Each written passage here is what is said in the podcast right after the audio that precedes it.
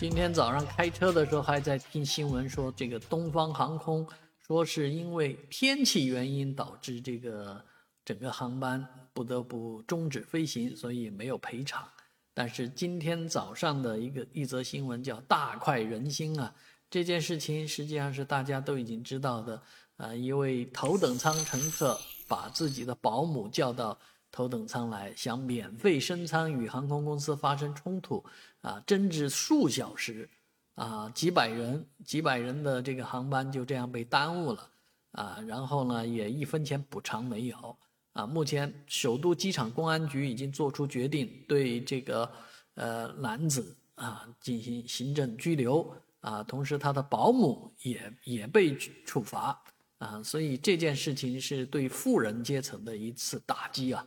啊！但是老百姓们看了这个新闻还觉得不够解气。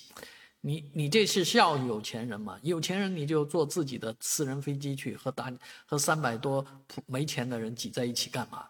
啊！然后为了一个保姆啊，大闹机舱，让乘客们都延误，这又是什么道理呢？所以大家对这个人的身份呢，啊，是非常的厌恶的。